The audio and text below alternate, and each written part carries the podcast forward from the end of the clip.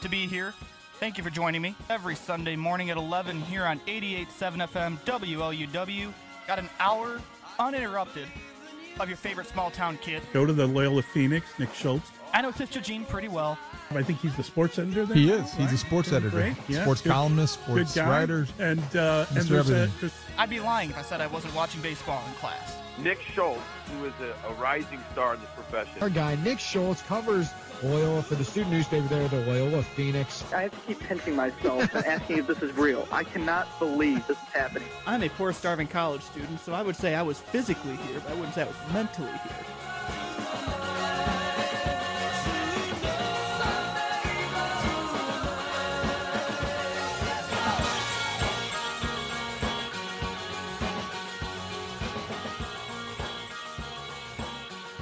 In my open, you heard the scene from Avengers Infinity War when Chadwick Boseman's character King T'Challa as Black Panther said Wakanda forever before the climactic battle. I did that in honor of Chadwick Boseman, who passed away this weekend at the age of 43 from a four year battle with colon cancer. If you know me, you know I love the Marvel Cinematic Universe, and you know that Black Panther is one of my favorite MCU heroes. So I figured that was a good way to pay tribute to Chadwick Boseman, who also portrayed Jackie Robinson, Thurgood Marshall, James Brown. A legend already, and he will be missed. Welcome into the Sunday Sports Shootout here on 88.7 FM, WLUW, Chicago Sound Alliance. I'm your host, Nick Schultz, here with you for the next hour. You just heard radio's golden hour, and I do want to give a special shout out to John Bialis, who's been putting those shows together, and it turns out that this would have been his last broadcast today. And I want to just thank John for everything. I don't know what's next. We're not in the studio this semester, we are all remote. And I haven't seen John since March, actually February. And I do just want to give John a special shout out. I hope he sticks around as an engineer and producer. But I do know Radio's Golden Hour is not continuing anymore. So all the best to John in the future. I hope everybody had a great week this week. I know there was a lot going on on multiple fronts, both in the sports world and outside the sports world. I'm going to try to tackle everything. I'm not sure if I'm going to get to everything, but there's quite a bit to get to. And we'll start with the Cubs, who lost game two of a doubleheader in seven innings last night, which I've got a whole rant ready for that. I promise. I'm not going to let all that out right now. It's too early. But Craig Kimbrel did not look good after taking few big steps forward. He's took a huge step back last night, and I'm not sure if he's ready to settle back into the closer role yet. Also, just as we were coming on the air, the Cubs made a trade, so I will react to that in the second half hour. More to come on that front. They traded for a big bat. Also, we need to talk about Yu Darvish, because I'm hearing Cy Young hype. And usually I discard Cy Young hype until the last month or so of the season. Well, we're entering the last month of the season right now. As crazy as that sounds, the season is flying. Can Yu Darvish, feasibly win the Cy Young Award? I'll talk about that, but overall, the Cubs still don't look great. Talked about that last week during the White Sox games. It did not look good. And they're looking better. They have their moments, but they're still not looking great just yet. I'll dive into all of it. Speaking of looking great, how about the White Sox? Despite the loss yesterday to Kansas City, they have been rolling. If the Cubs didn't win that last game of the Crosstown Series, Sox would have won 11 in a row. And Lucas Giolito threw an absolute gem this last week. He threw a no hitter, 101 pitches. It was awesome. And I'll tell my story of my day that day because that day was really interesting for me. Also, the Bears quarterback competition, I promise I'll discuss it this week. I've got plenty of time booked out for it because Matt Nagy has apparently said no decision will be made public until week one between Mitchell Trubisky and Nick Foles. And I have some some insights here from Bears reporters on Twitter about how the competition is going, who's leading that competition. Talk about all that. On a national level, in the NBA, MLB, WNBA, MLS, all across the sports world, we saw protests and boycotts after the shooting of Jacob Blake in Kenosha, Wisconsin. I will talk about that a little bit in the second half hour. I don't have a lot of time, but I do. I, I'd be remiss if I didn't talk about it because it affected the sports world greatly.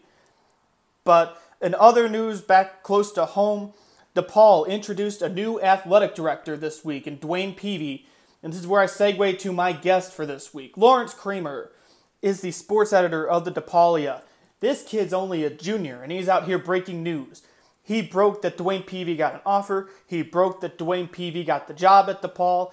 He does awesome work over at the DePaulia, and I'm really happy he could take the time to come on. This is not the first time I've interviewed Lawrence. I interviewed him for our podcast a couple months back. I was going to air it on my show, but we had some technical difficulties, so I didn't get to play it. However, I interviewed Lawrence last night over Zoom for about 20 25 minutes. It was a great conversation, and I'm looking forward to sharing that with you now. So, without further ado, here is Lawrence Kramer of the DePaulia talking about DePaul's big week introducing DeWayne Peevy as athletic director. Sunday Sports Shootout, WLUW 88.7 FM. I'm Nick Schultz and thrilled to welcome in Lawrence Kramer, sports editor of the DePaulia. He's been all over the story of DePaul's new athletic director. DeWayne Peevy is taking over for Jean Lenti Ponsetto, and Lawrence broke the story. He has been all over this stuff, and it's just great work from a student journalist. And I'm happy to welcome Lawrence in. Lawrence, awesome work this week, man. How you doing? Thank you. I'm doing well. Thank you for uh, for inviting me, and um, I'm I'm glad to be on. I know last time we talked was just a couple of months ago. It's, it's surreal that you know we're in some nearly in September now, and DePaul is a a new athletic director finally. Yeah, it is definitely a changing of the guard as DeWayne Peevy comes in from Kentucky. And before we start talking about him, how was that for you breaking the story and being the first on top of this? Yeah, it was. You know, obviously surreal. Just you know, breaking. You know, I guess it's a it's a obviously a big story, but uh, you know, I I trusted the you know the source that kind of provided me the information. I knew it was you know as close to as hundred percent as it can get. Um, and I was uh, when I broke the, the the news a couple Mondays ago that he received a, a, contract or that they extended an offer to him. Um, and when I saw some, you know, Kentucky journalists and some, you know, Chicago national media journalists responding to my tweet and kind of basically confirming it. It you know it felt good about that obviously, and, and made it made me feel that you know this is real. And then Thursday that that following Thursday when I you know broke the news that they're finalizing a deal, um, obviously I was a little nervous because this is the first time I broke this type of story. Um, but again, I, I had trust in my sources. I, I knew that it was accurate, and then I guess I was kind of just you know, obviously, I think that the hiring was was great, but I just I was kind of happy when it kind of when all everything went down on Monday and, and Tuesday when DePaul announced it, and then um, DeWayne had his first DePaul press conference this past Tuesday. Yeah, and let's talk about this new hire because I know when we talked for my podcast a couple months ago, we both agreed they should go outside. Well, they really went outside because if I heard DeWayne Peevy right, he's never really spent much time in Chicago in the summer. So, what's kind of your read of what he brings to the table? Yeah, I mean, I think he said the first time he ever was in Chicago, unless I'm mistaken, was during his uh, last interview with DePaul earlier. I think I heard August. that too.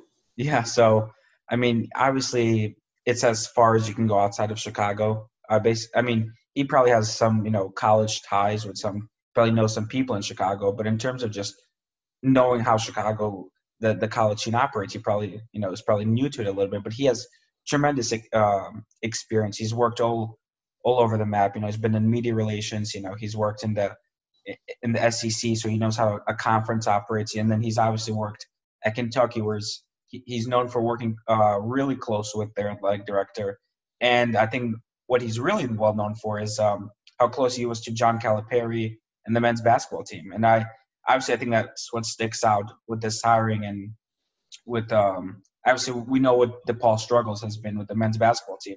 Uh, I, I don't know if you know DePaul publicly admitted maybe they will one day of but I, I think it signals that this was their main priority when going after a new athletic director, making sure um, they have some sort of men's basketball experience because uh, it's important to turn around that program. And I, I, I, we'll probably touch on it in, in this in this interview, but um, you know, Dwayne talked about in his first press conference about how you know important a successful men's basketball program is to a school and to the entire athletic department and and his vision for it. So um, I just think overall it's a strong hire. I think fans obviously, you just follow Twitter, they're really excited about it. So you know, I know we we criticize DePaul a lot, but this is you know pr- one of their strongest hires, especially in the athletic department. Yeah, and you're alluding to the men's basketball program. Obviously, that's going to be the big question here because the men's basketball program has not been doing well lately. I think they've made what is it two NCAA tournaments since 04. Is that what I'm? Is that right? It's it's uh, last one was in 04 and then the previous one was in 2000. So it's been two Okay. this century, I think. Okay, yeah, that even proves the point even more. So that the program obviously needs to take a step forward. And you mentioned the fact that Peevy worked with John Calipari. How do you think that can translate to a relationship with Dave Leitao or possibly someone else in the head coach's seat? Yeah, you know, he in his first press conference he talked about it. He's not looking to make a change right away, so he's going to probably give Leitao, you know, this first season. And he talked about working with him and kind of building a positive relationship and making sure Coach Leitao has all the support he needs um, going into the season to have a successful year. And and he talks a lot about building a winning culture, how a winning program is supposed to look like. Um, and I I think that's that's what he's going to try to build before he makes a head coaching change. No, and I think it's obviously it's it's so late in the game. Uh, we're a couple months away now from a new college basketball season. Hopefully, we will get it. Um, but even if let's say we do, it's probably too late to make a change. And, and I think Peevy realizes that. I don't think he wants it. I think he wants to give Leitao a shot. And he says he's going to work with him in terms of scheduling, in terms of kind of helping with recruiting, making sure. Because he said that on- once people get to Lincoln Park, they like it. But it's how do we get people there? That's the hard part of convincing them to go to DePaul um, instead of going to the Dukes, the Kentuckys, the Kansases, especially students students from Chicago. Um, and he he has experience with that. Calipari. He talked about how when he first got to Kentucky, um, you know, Kentucky was kind of struggling. And then Calipari got there, and they had this boost in terms of just the support for the program. So um, I, I think he knows what he's doing, but I think it's going to be more than just his knowledge. I think he's going to need the support of the entire university to get this uh, program turned around. And I listened to his interview with Mully and Haugh. I think that would have been, what was that, Thursday? I think it was Tuesday morning before his press conference. It was. Tuesday. Yes, that's right. Because I was I'm breaking up hours at the country club a half hour away. It's where I worked the last few summers, and I'm I'm working six thirty to one thirty. so I missed like everything up until about two o'clock. Yeah. So I caught the podcast of Mike and David's interview, and I don't know. I thought he said all the right things, and I'm a Loyola grad, and I found myself getting excited about DePaul basketball. As weird as that sounds, did you kind of get that feeling? Yeah, no, definitely. I think he's, you know, he said all the right things. I mean, he said he he wants to win a national championship, you know, and obviously it's a it's a huge goal. And he and he said, um, you know, if people aren't going to, you know, have these big dreams, I'm paraphrasing, but basically said if people don't have these big dreams like I do, then you're not cut out for the new DePaul Athletics. And it's kind of, you know, it's a it's a it's a shot at something. I mean, it's not a shot, but it's, it's putting pressure on on people that have been there for a long time and that have not you know, have not been able to get the program succeeding. And I think he's talking about the entire DePaul Athletics, but it's also looking at the men's basketball program and saying, if if you don't have the same goals as me, or if you if you don't have the same vision as me, then we need to make some changes possibly.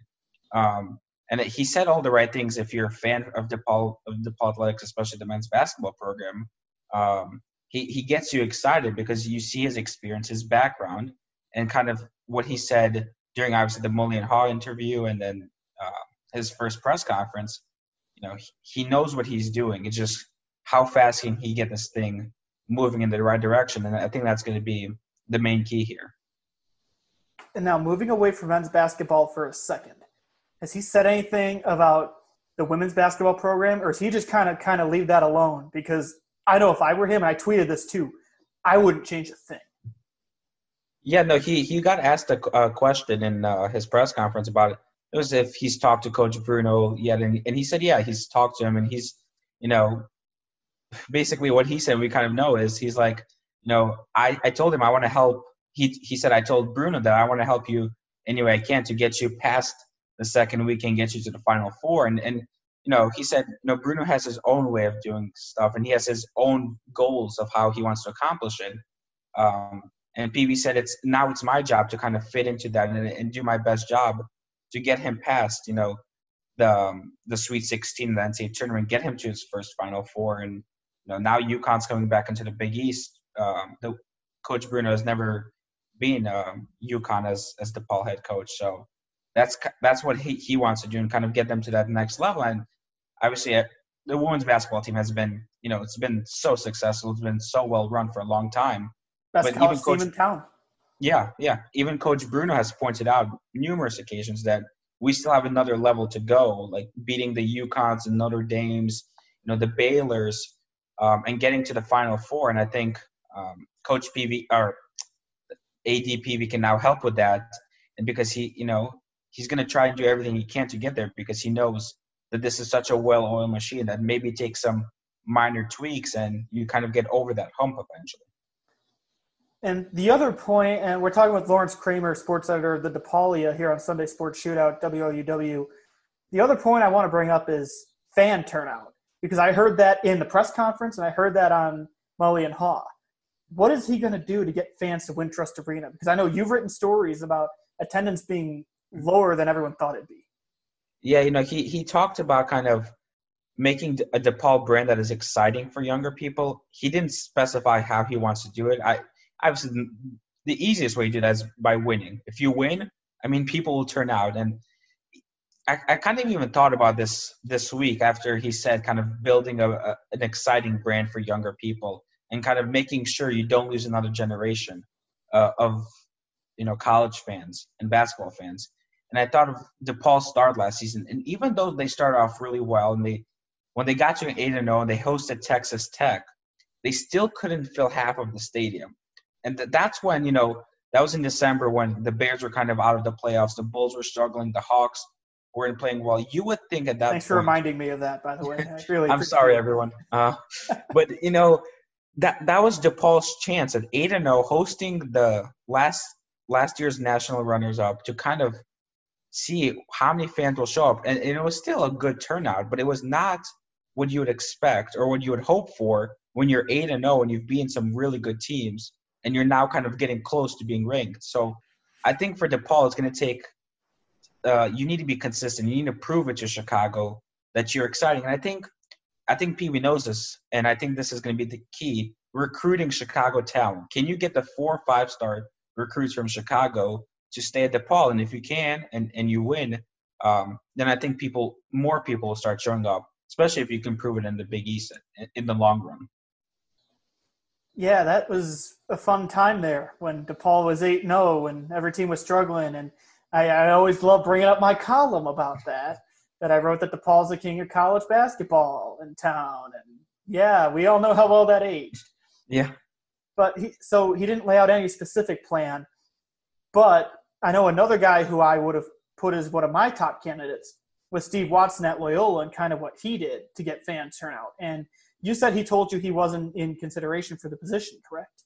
yeah, yeah. I I think it was like late July. I emailed Loyola because I heard from from a source that Northwestern's Mike Polisky and and Loyola's Steve Watson were possibly being considered for the job, and I just wanted to confirm with with both schools. And Northwestern didn't get back to me, but uh, Loyola's uh, um, PR department did, and they Steve Watson provided me with a quote. And He said, you know, I'm not, you know, caring for the job, and he's, you know, he said he's happy, you know, being the athletic director at Loyola. Yeah, and I even said at the time I'd had a hard time seeing Steve leave Loyola. He's got something really good going there, but I had to bring it up because this is Loyola student radio station, and I did cover the Ramblers for a few years, so I gotta I gotta get that angle in there. Yeah. Uh, you talk about recruiting. I know there was a possible recruit that was looking at DePaul, and have we heard anything more on what was his name? Was it David Jones? Yeah, it was like Devi Devi Jones, I believe. Uh, I don't know if I'm pronouncing his first name right, but he's he's committing on on Monday at 6 p.m. He's um, you know looking at the the forecast for 247 and and rivals. You know, DePaul has a couple of predict, uh, predictions enabled already, and I think late Illinois has a couple. So uh, if fans are looking for a little rivalry there, I guess Illinois and DePaul are competing for for the same four-star recruit, and um, and if those predictions are right, and I I hopefully they are. Th- that's going to be the DePaul's third four-star recruit for 2021, um, and obviously that's going to help massively for Leitao to build some stock with, with DeWayne and I think they're going after a couple of more players for that year. So um, I guess it's just a couple more days now to wait and see. But that would be a huge land for, for them, and beating out Illinois, even though they don't play on, you know, they don't play each other in college basketball right now.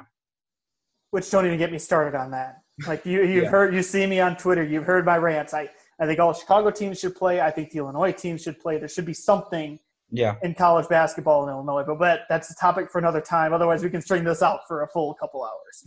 But I do want to go back to the recruiting. You're going to see where I'm going with this after this question. How do you think DePaul men's basketball team can do this year? Do you think this could be a make or break year for Dave Leitao with the new athletic director in town?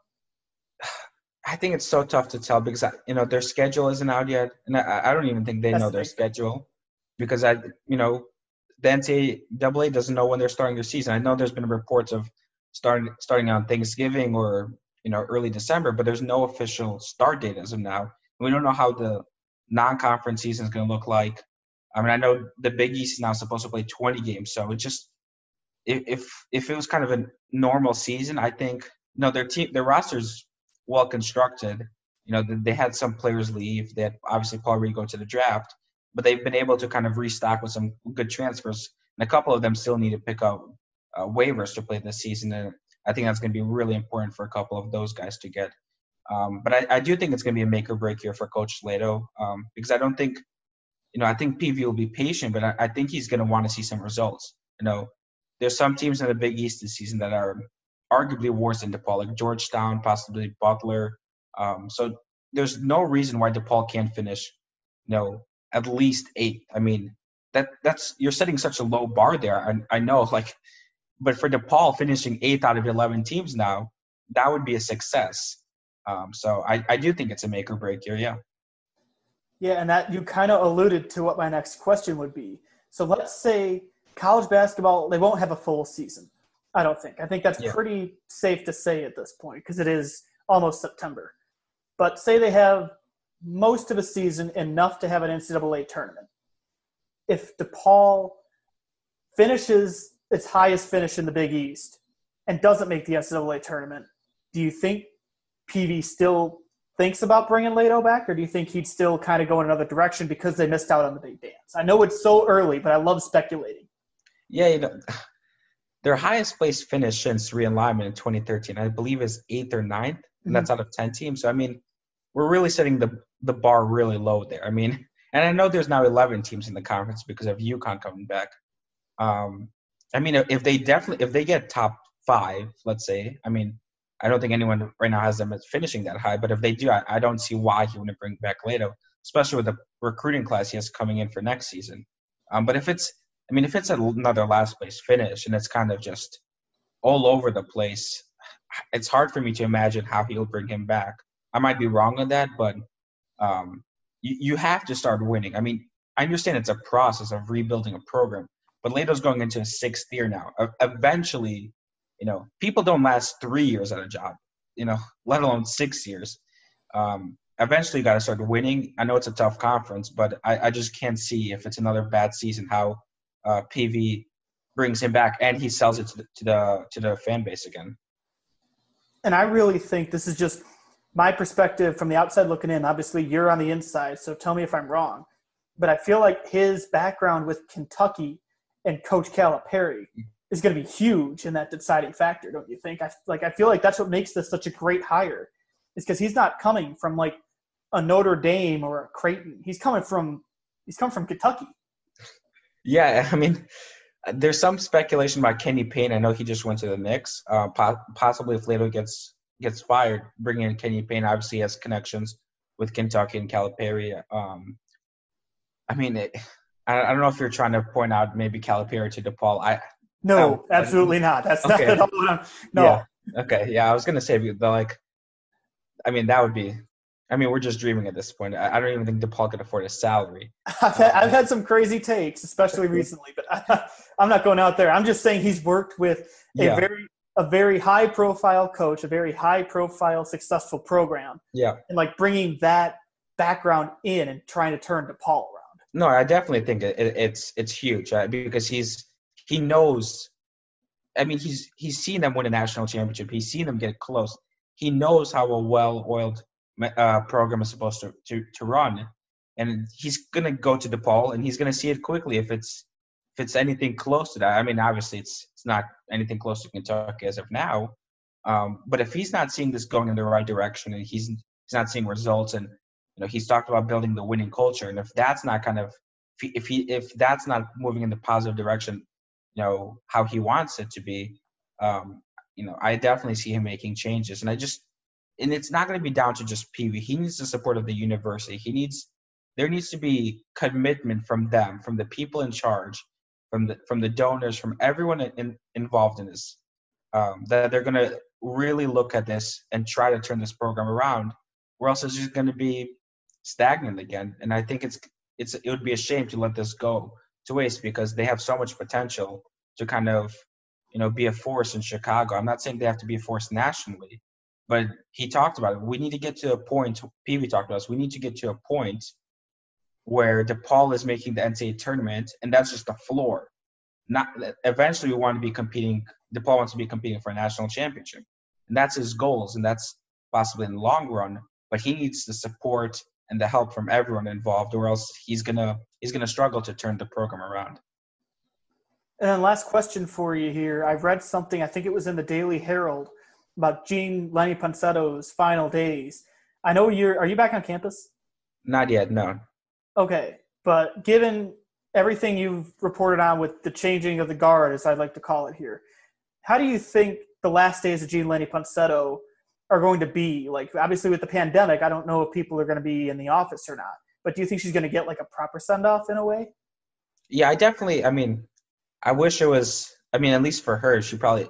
Everyone wishes it was probably normal times where she could probably get a, a, a send off like any any person would if if they're retiring or they're leaving after i mean she's been with the university for 45 years athletic director for 18 years so she's well connected obviously and and a lot of people in the athletic department at the university really respect her um, I, would expect that she gets some sort of send off something i know athletes are obviously back you know now on campus they're working out especially the basketball players the men's and women's basketball players so um, no, I definitely think she'll get some sort of send off. Obviously, everyone in that like department I bet respects and really likes her. Um, so, you know, I know people. There's a lot of fans who kind of wish she's went away already. She that she was let go earlier, but um, no, she's she's been there for a long time. She at least deserves one final send off uh, before um, she eventually she retires, and that officially that's September 1st. So that's a couple of days. So we'll just have to wait and see if they they say anything or if they kind of post any pictures on, on Twitter or social media. Yeah, that's the thing people kind of lose in the fire JLP and everything. Like she's been there a while. I mean, say what you want about her. That's that's a long time to be in the same job, and I really hope she gets as good a send off as possible because yeah, I mean, I, I, I, do respect the hell out of her.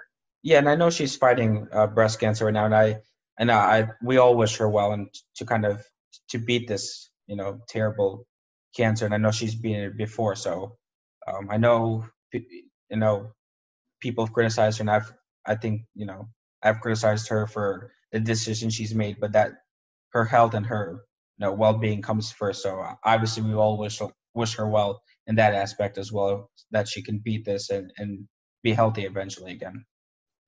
Yeah, absolutely. And we're talking with Lawrence Kramer of the DePaulia. Lawrence, thanks for the time. And hey, have you gotten an interview with DeWayne Peevy yet, by the way? Because that made no, me mad when I saw your tweet. no, I've I haven't gotten I've not requested another one on one. Or I, I, haven't I didn't officially request a one on one with him yet, but um no, I've I haven't I haven't done a one on one with him yet. And I think the press conference for right now um was good enough. Uh, he he provided a lot of information there, but eventually we'll we'll we'll get it done. And I, I look forward to talking to him. He looks like a very nice guy. Um, so you know, I, I really I really do wish him well as well. I, you know, getting this type of job, I know he's talked about working hard. So um, I I think everyone at DePaul is kind of looking forward to this new era, as well as I am in the DePaul of kind of covering a new athletic director. It's been kind of the same for the last 18 years, so it's kind of exciting for everyone involved. Yeah, and I know as a college basketball fan, like you've got a great program in Loyola. You got UIC hired Luke Yaklich. I think they're going to be a good program. And I think DePaul can turn it around here. And you got you got a three headed monster there. I think it could be great for the city. But I hope you get that first interview because I mean I'm all about student journalism, and you were all over this story. So I hope you get that interview, and I'm glad I could be your first radio interview. We'll spin it that way here. So There we go. That that's there we go. I love that. Thank you. Uh, I really appreciate it, Nick. Yeah, no problem. Thanks for the time, man. I'll talk to you soon. I'm sure. Sounds good. Thank you. That was Lawrence Kramer of the DePaulia. Again, follow him on Twitter at K R E Y M E number eight. He is all over DePaul athletics. He does awesome work over there, and he's a friend of mine. And again, as you heard me say, I'm all about supporting student journalism. I wouldn't be talking to you right now without my student journalism career at the Loyola Phoenix. So, Lawrence, keep doing great work. I love seeing student journalists break stories like that. And I hope DePaul can get back on the map because, as I said, it would be amazing if you could have three good teams in Loyola, DePaul, UIC. Because I think UIC is on the come up too. And Northwestern can get back on track too. It could be really fun in the city of Chicago for college basketball fans. Want to remind you that you're listening to WLUW 88.7 FM. This is Sunday Sports Shootout with Nick Schultz. Traditionally broadcasting from the campus of Loyola University, currently broadcasting from my detached garage at home because we don't have air conditioning out here, and it's finally cool enough where I can have my makeshift studio in the garage again. And we have we have internet out here too. That's why I'm coming in so clear, and it's really fun being in a different place other than my dad's office. If you want to chime in on the conversation, I'm moving on for my interview. Can't take calls, so shoot me a tweet at Nick Schultz underscore seven on Twitter. If you don't follow me, you should. I try to be funny. Sometimes I miss, but I promise I do my best. So let's talk some baseball because about 10 minutes before we came on the air, we had some breaking news on the trade market as the Cubs traded for designated hitter Jose Martinez from the Tampa Bay Rays for two players to be named later or cash considerations. And the way the wording was in the press release was the Cubs traded a player to be named later or cash considerations and a player to be named later and cash considerations, which is pretty funny. Jordan Bastian at MLB.com said he'd never seen that kind of wording in a press release before. But if you hear the name Jose Martinez and you think, hey, that name sounds familiar, that's because he's played in the NL Central before. He played with the Cardinals for four years. And that's why I did a double take, because I saw the name and I'm thinking, I know that name. My brother is a Cardinals fan. Somehow he's a Cardinals fan, but that's neither here nor there. But I, I saw the name and I'm like, yeah, he played for the Cardinals. That's right. But the big thing with this trade isn't just the NL Central familiarity. It's his success against left-handed hitter or left-handed pitchers. Because Jose Martinez is batting 319 for his career and has a career 392 on base percentage versus lefties. To put that in perspective, according to Baseball Reference, the Cubs have a 208 batting average against lefties this year and a 325 on base percentage against lefties. That's just, I think it was 28 games against lefties in 2020. So this is going to be a very great addition. You can't say very great. It's going to be a very good addition for the Cubs this year. And I think there's more moves to come because trade, trade deadline, I'm pretty sure, is tomorrow. It throws me off with this weird schedule this year because usually the trade deadline is July 31st, and that's my birthday. So I always know the trade deadline because it's my birthday every year. And this year, with the 60 game schedule and COVID 19 and everything, everything got shifted around. And the trade deadline was no longer on my birthday, which was really weird not seeing trade deadline spin while celebrating. And also with this trade, you heard me talk about him last week, and he's designated for assignment now. Josh Phegley is off the Cubs roster. He's designated for assignment to make room on the roster for Jose Martinez. And usually I don't celebrate guys getting designated for assignment because that's usually not something you want to you want to celebrate. You don't want to be happy about that. But I wasn't really the big the biggest Josh Phegley fan. Even when he was on the White Sox, wasn't a big fan of his. And then Rossi put him up in a big situation one time, and I got mad and because it was bases loaded. Cubs had a chance to win the game, and putting Josh Phegley to bat kind of threw the game away. But he's gone now. That's another catcher off the Cubs roster, so it's Contreras and Caratini now. But again, Cubs made a move, and I have a I have a feeling they're not done yet. I'm wondering if they're going to add some bullpen help. I'm hoping they add some bullpen help because the bullpen once again imploded last night.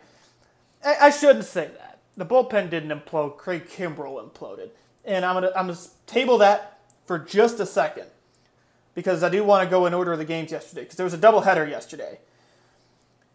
Cubs won the first game behind Yu Darvish, who's put himself in conversation for the Cy Young Award. He's now six and one with a 147 ERA. And this is the Yu Darvish we've all been hoping for since he signed. He is looking sharp. He his pitches have good movement. They're most of the time I'm sitting there going, oh, oh, how are you going to hit that? I don't know how you're going to hit that pitch. And he's just getting better and better. And people are saying on Twitter that it could be because there's no fans in the stands because Darvish doesn't do a very good job tooting them out. I'm not ready to say that just yet because we've seen this type of stuff from Darvish before. Probably not to this extent. Darvish has been, he's shown good signs over the years of his career, like especially when he was with Texas and a little bit in LA with the Dodgers. I think this is the Yu Darvish we were all hoping for when he signed that big contract. And when he went down with the injury that first year and we were all jumping on him, I remember saying on these airwaves that wait and see. Like you can't you can't judge this deal just yet. Everyone's saying, "Oh, it's the worst contract in the history of Chicago sports." No, it's not. Yeah, he had a bad year. Okay, he had a really bad year. And I know it's comparing apples and oranges, but Jon Lester wasn't exactly great in his first year of his contract. And then he ended up being NLCS MVP in 2016 with Javi Baez. So I'm really liking what I'm seeing from Yu Darvish. And I think I've said this before on the air, but I'm going to say it again, even if I didn't. So I can always tell when Yu Darvish is going to be good. When it's in the first inning, he's usually going to get the first two out. That's that's kind of the trend. That's what I've noticed is that he gets the first two guys out. It's what he does with that third hitter will determine if we get what I call good you or if we get bad you. And if he's on, he's going to get that third batter and he's going to have a really good day on the mound. If he doesn't get that third batter, could be a long day. Not exactly sure. But all in all, we're seeing a lot of good you. Again, 6 and 1, a 147 ERA. I know I'm going to say this. I'm going to say this name. You're going to take it with a grain of salt. But Bob Nightingale has already picked him as a Cy Young winner. So that means Yu's probably going to go on a losing streak here because he's got Bob Nightingale's endorsement. But either way, you've got to appreciate what he's doing right now. And he's he's been. I heard this. I think it was on. Was it the? Was it Cap and J Hood on ESPN 1000, the new morning show? Which shout out to Cap and Jonathan Hood, David Kaplan, Jonathan Hood. Really happy for them. I have. It's been two weeks since they've had the show, and I haven't acknowledged it on air. I love those two guys, and I try to catch them when I can when I'm working.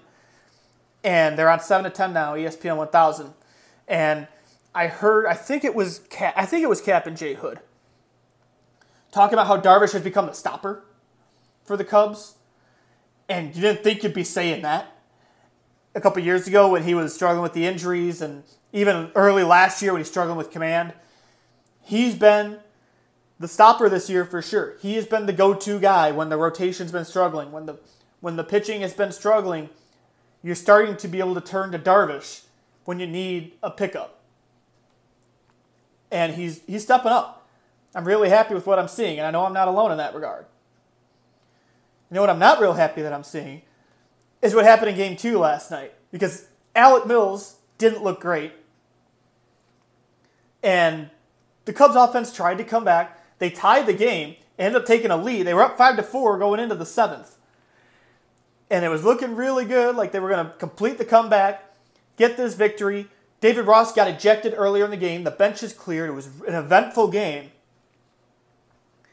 And you're thinking, okay, they're going to find a way to win this. And maybe this can change things a little bit because the Cubs were four, I think they were four and five in their last nine before that game, and then all of a sudden, here comes Craig Kimbrel.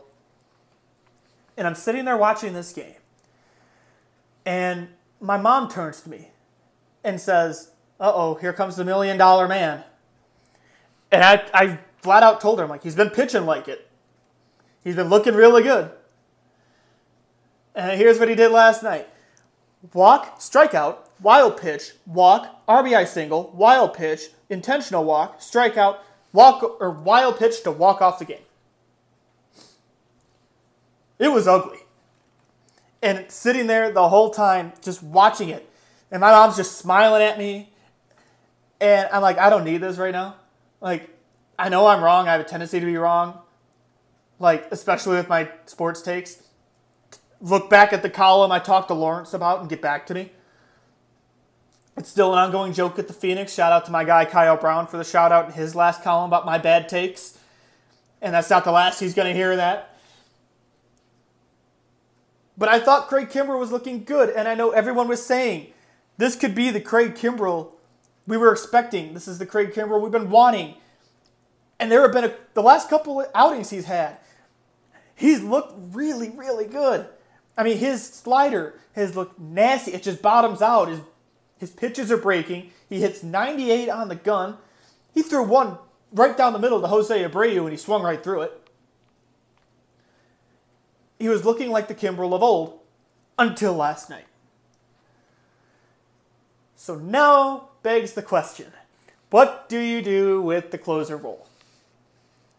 The solution is really easy. It's a really easy solution. Make Kimbrel the setup guy, make Jeremy Jeffress your closer. That's it. End of story. Jeremy Jeffress has been lights out this year. He's been another, he's been like Darvish. He's been a stopper. You can count on him. When when David Ross pulled Kimbrel from the closer role, Jeremy Jeffress stepped in. And he stepped in well. And I think he can be your closer right now until Kimbrel figures out what he needs to figure out. And I, it's there. I wholeheartedly believe Craig Kimbrel can figure this out. But he's in a 60 game season, you can't let him do it the ninth inning bring him in in a setup role, and if you don't like what you see, pull him. But I think Jeremy Jeffress needs to step into the closer role for the rest of the season. And it feels weird saying the rest of the season because it feels like it's just started. But we got a month left before the playoffs, and the Cubs are going to make the playoffs. That's not in jeopardy here. The NL Central is a bad division this year. The Cubs are still in first place. They're making the playoffs. You got a month before the playoffs. But until then, move Kimbrel to setup and put Jeffress at closer. It's that easy. It'll it'll solve the problems. Judging by what I've seen from Jeremy Jeffress this year versus what I've seen from Craig Kimbrel, wouldn't hurt to at least try it. And I also think part of the problem with last night's game was that David Ross did get ejected, but I caught it in the ninth inning. Mike Napoli was managing. Andy Green's apparently away from the team. I didn't realize Andy Green was away. Eh, so I figured Andy Green was managing. No, Mike Napoli was managing after Rossi got tossed. And Mike Napoli's never been a manager. So that could be part of why Kimbrel was in that long. Because, I mean, you heard this line walk, strikeout, wild pitch, walk, RBI single, wild pitch, intentional walk, strikeout, wild pitch. If David Ross is managing that game, Kimbrel's out of there. If Andy Green's managing that game, I think Kimbrel's out of there. But with Mike Napoli managing, who's never managed before, which no disrespect to Mike Napoli whatsoever. I love Mike Napoli. But he's not ready for that kind of spot yet. And granted, Rossi's ejection was it had a it had point. And because the Reds threw at Anthony Rizzo's head, and he took exception to it. As he should have. But with Rossi getting ejected, they left it to Napoli, and now you're seeing what happened. Enough with the Cubs. Let's talk about that doubleheader. Just the doubleheader in general. I don't care about the result. Seven inning doubleheaders. And in, in the first game, the home and away teams are one way, and in the second game, they flip. I look back to I think it was a Thursday or Friday at Yankee Stadium when the Mets and Yankees played a doubleheader and the New York Mets hit a walk-off hit in the bottom of the seventh at Yankee Stadium. Is that not the stupidest thing you've ever heard? So last night, the Reds, they were the home team this time, but the Cubs were the home team in game one. The Reds walked off in their home ballpark in the bottom of the seventh. I feel like I'm watching Little League between the seven inning doubleheaders and that stupid California tiebreaker. And don't get me started on the DH and the NL. I know that's here to stay. That doesn't mean I have to like it. The Cubs just traded for a DH, so I can't complain too much. But you're, you're watching Rob Manfred try and cater to the younger audience by making the game seem like the game they played when they were younger. Majority of kids in the United States when they play baseball is at the little league level. Now you're seeing it. You've got seven inning doubleheaders. You've got California tiebreakers. Are the managers now going to have to buy snow cones after the game? Does the winning team get free snow cones? Absolutely stupid. This is not baseball. This is Manfred ball. I call it Manfred ball because Rob Manfred is trying to change this game. Let the game play. I still don't think Rob Manfred loves baseball. He's an incredible labor lawyer. And that's why he's in charge. He's a great labor lawyer. He doesn't love the game of baseball. Say what you want about Bud Selig. I think Bud Selig he appreciated baseball. He liked he loved baseball for what it was. Rob Manfred's trying to literally change the game. I know the White Sox hashtag this year is hashtag change the game. But Rob Manfred is taking that too literally. Let the game play. And if the California tiebreaker and the seven inning doubleheader stick around into next year, I'm going to set the radio on fire. I'm going to come out here for an hour long rant about baseball. You're lucky I'm keeping this to five minutes for your guys' sake. But this is ridiculous. I just had to get that off my chest. Thank you for indulging me. Speaking of the White Sox and change the game, can we talk about Lucas Giolito? What a performance. I honestly and truly thought he was going to get a Maddux out of that no hitter. I thought he was going to do that in less than 100 pitches. He did it in 101. And if it wasn't for that walk, I think he would have gotten it. And that was just masterful what he did. He looked sharp, everything looked great. He and James Command, James McCann, James James McCann. he and James McCann had great chemistry. That's what I was trying to say. They were working, I think Steve Stone said it, they were working as one mind. Let's take you back a few weeks. Opening day. Lucas Giolito looked like the Lucas Giolito of 2018. Did not look good. Didn't, his stuff was all out of control. He looked out of sorts. His catcher for that game was Yasmani Grandal. And I played the clip, I don't have it handy, but I played the clip of Ozzie Guillen saying he would have started James McCann instead of Yasmani Grandal on opening day because McCann and Giolito have a they have a connection. And you saw that during the no hitter. Giolito shook McCann off one time, which is one time too many, but it worked out, so it's all good. But James McCann needs to be Lucas Giolito's personal catcher. If Yasmani Grandal ever catches Lucas Giolito again, I'm going to go nuts. Not as crazy as I will if the doubleheaders and that California tiebreaker stay past this season. I'm still going to go ballistic. James McCann and Lucas Giolito need to work together forever. I don't care how much money it costs. Let them work together as long as possible. And I saw that all over Twitter Tuesday night when the no hitter was going on. Everyone saying, wow, McCann and Giolito are working great together. Yes, that's what we're saying. Giolito was a legitimate Cy Young candidate last year. Who was his catcher? Exactly. David Ross was Jon Lester's personal catcher. No one had a problem with that. Let James McCann be Lucas Giolito's personal catcher. Jose Abreu and Eloy Jimenez are still on fire. Jose Abreu had a great weekend against the Cubs. Six home runs in three games. Eloy Jimenez is still going crazy. Even after rolling his ankle in the celebration of the no hitter. He's still looking great. Both teams are in first place for the first time since 2008 at this point in the season. You'll love to see that. It's great for the city. But the White Sox are in a better place, though. And you're seeing that now because the Cubs are 4 and 6 in their last 10 and 7 and 11 since their 12 and 3 start. You heard me say it earlier. Outside of the loss to the Cubs on Sunday, last Sunday, the Sox would have been on an 11 game win streak until yesterday. The White Sox are in a great place right now. I still don't think Ricky Renteria is the guy, and I might table that conversation for next week.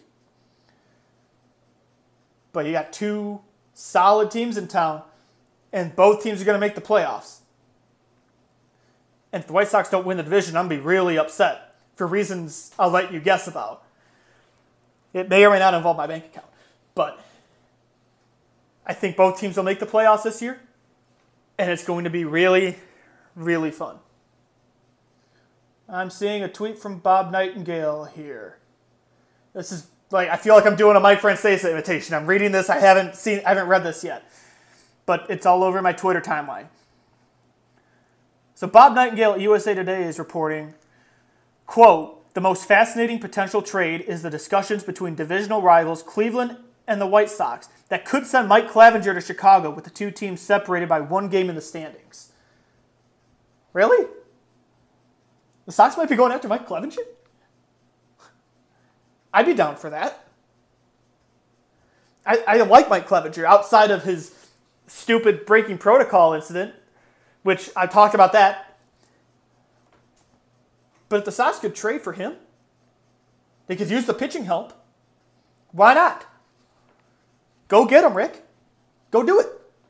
Granted, again, it's Bob Nightingale, so consider the source. Nightingale has a tendency to call putts a little early, as I like to say. But that could be interesting. Stay tuned for that. Let's talk football because we're two weeks from week one. Can you believe we're two? Well, we're two weeks from when week one's supposed to start. I'm not sure what's going to happen with football with COVID 19 and everything.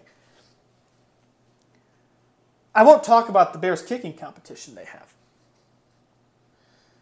But I will talk about an article I read in the Sun Times this week from Patrick Finley, Jason Lieser, and Mark Potash talking about the Bears quarterback situation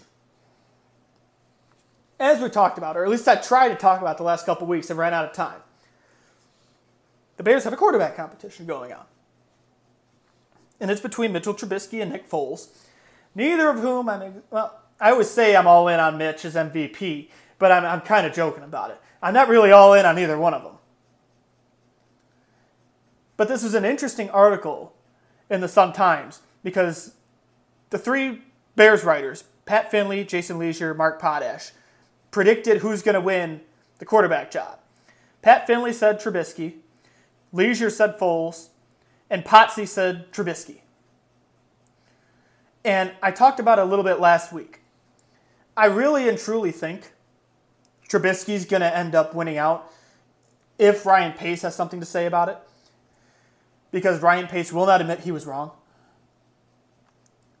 Here's a funny story. My fantasy football team this year is called Mitch is our starter. And who'd I draft as my quarterback but Deshaun Watson because I missed out on Mahomes? That tells you all you need to know. So if Ryan Pace has any say, I think Mitch wins the competition. I hope Mitch starts week one against the Lions, though, just because he's had the Lions number recently. But if Nick Foles starts week one, I get it. Matt Nagy is gonna go he's gonna go with his guy. And he said he's not going to publicly make a decision until week one. So it might be two weeks until we find out.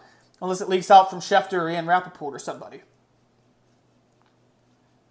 But that's going to be the biggest storyline heading into the season is who's going to be the Bears quarterback. And I'm excited to see what happens. As much as I don't really care for either quarterback involved, I think it's going to be really fun to watch just because it gives something fun to talk about. I mean, who loves who doesn't love debating quarterbacks? In two weeks until week one, we'll see what happens. I've got about four and a half minutes left. And I do have to address what Brian Urlacher said on Instagram and everything going on in the sports world in the last week. So the shooting of Jacob Blake happened in Kenosha. He was shot seven times in the back.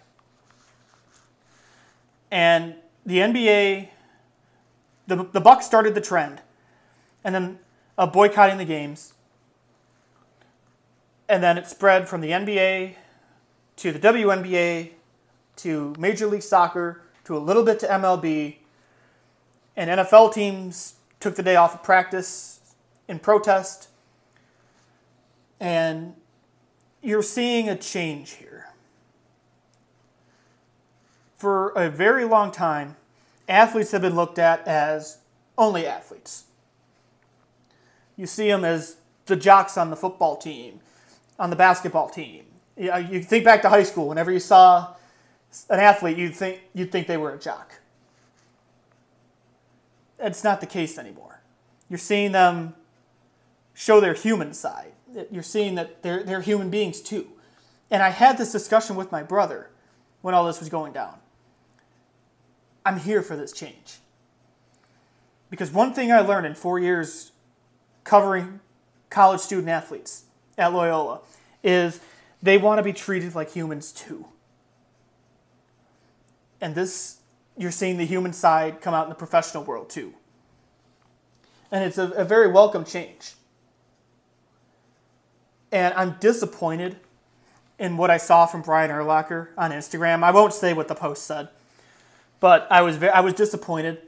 And I know he's having conversations with former teammates about it. And I, I just am disappointed. I expect better. But really, what I've been trying to build up to is I've been pretty quiet on social media about it. And that's just because I tend to keep my social media to sports. It's just what I it's what I'm good at, as I like to say. But that doesn't mean I'm not an ally to the black community. I support the black community. And while I don't say it on social media, I'm there. And I know Steve Greenberg wrote a great column in the Sun Times about it, about being with them or against them. It's either one. Like, I'm of the mentality you don't have to be vocal on social media to give your support. And it's also tough for me, especially because, I mean, I grew up in a small town in central Illinois. It's where I am now. It's not very diverse. And living in Chicago the last four years kind of opened my eyes a little bit. And what's going on is bad. Between George Floyd, Breonna Taylor, Jacob Blake, it's, it's bad. And while I don't say it on social media, I do appreciate what these athletes are doing in saying, we're turning off the games to talk about this. And it, it, actually, it actually took me until the interview with Lawrence was playing to find the words to put to this topic. And I, I knew I had to talk about it because it affected the sports world greatly this past week.